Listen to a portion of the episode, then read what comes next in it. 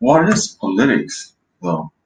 Politics is actually one of the key interests that I have, and in fact, it's one of the majors or minors that I wish to pursue at Pace University.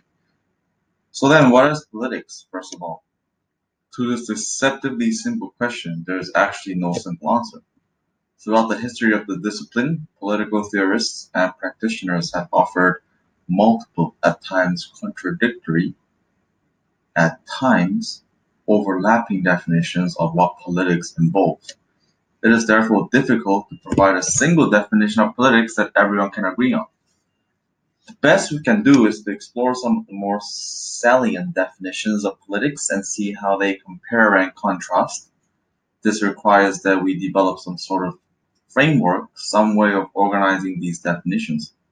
In this section, we locate them on a spectrum that stretches between narrow and broad interpretations of politics. We begin on the narrow side of the spectrum and consider the implications of defining politics as an activity restricted to specific people and places. We then explore broader definition of politics and consider the implications of expanding the remit of politics to include less obvious activities, people, and places.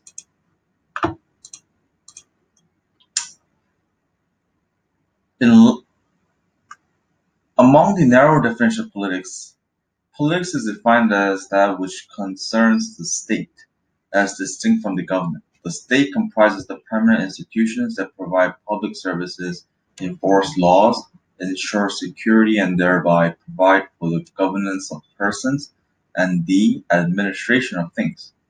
The government, on the other hand, is composed of politicians who temporarily run the state because they have been elected to do so. The politicians determine the public services the state should provide, the laws it ought to enforce, the forms of security it should ensure, and the purposes for which the state should govern people and administer things.